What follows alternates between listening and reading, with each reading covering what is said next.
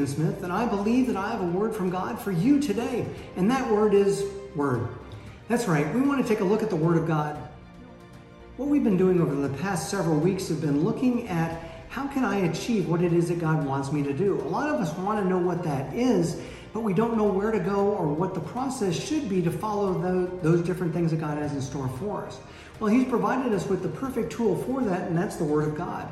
And I want you to understand this simple fact. If you don't know what to do, get into the Word. One of the things that was the, the best thing that I've ever done in my life was that when I didn't know what to do, I went and I started studying His Word. You know, the Spirit is going to take us to exactly the verses that we need that'll not only encourage us and give us hope, but they'll also console us and move us to where we need to be within God's own timeline. So we want to take a look at the Word and see how that applies to our own lives. Now, one of the best places for us to start is 2 Timothy 3.16, right? So let's take a look at that and see what it says. It tells us all scripture is inspired by God and useful to teach us what is true and to make us realize what is wrong in our lives. It corrects us when we are wrong and teaches us to do what is right. God uses it to prepare and equip his people to do every good work. So, what we can do is we can see that God really wants us to understand what He has in store for us and that He's going to use His Word to prepare us for every good work. If I'm trying to find out what God's will is for me in my life, then I know that I can go on and I can work in the area that He wants me to as long as I'm within the Word. So if I take extra time to be able to go and start reading the Word, if you're looking for a job, make sure that you look for a job, but also make sure that you're reading the Word and writing things down, understanding where it is that God's directing your path.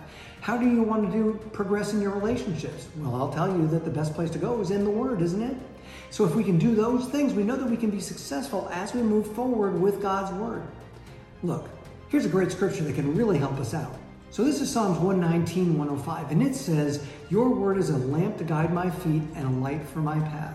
This is terrific. I mean, this is one of the long, this is the longest chapter in the Bible, and it's one of the latest verses in that longest chapter. So you really have to dig in to find it, but isn't this neat the way that God says his word will guide our steps, every single one of them. Now, this is really neat because at the time, you know, they didn't have flashlights or anything like that, but they had these lights that they would put on their feet. And guess what? You could only see where the next step was going to be. So that's what he's talking about. If I'm only relying on God to be able to take me to that next step, then he's going to show me where I need to go and what I need to do. It's exactly what he did with Abraham. If you take a look at Abraham's life, for 25 years, Abraham took one step at a time, progressing in his faith so that he could become what it was with that God intended for him to be. Even after he passed on, people still look back at Abraham and say, wow, that guy was a great man of faith. This is the th- these are the different things that he's done.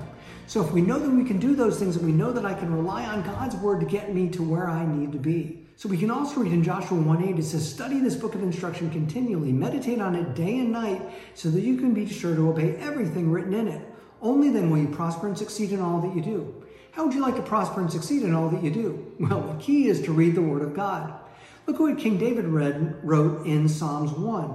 But they delight in the law of the Lord, meditating on it day and night. If I can delight in God's word, and if I can know what it is that God wants me to do by understanding and reading his word, then I can become more spiritually mature. And I'm ready to progress on to that next level, right?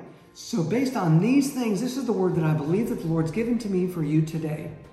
My word is the key to your successful completion of what I have planned for you. Read it, believe it, and you will receive it. So, what we want to do then is start taking God's word, putting it into our lives, and going out and being that miracle going someplace to happen.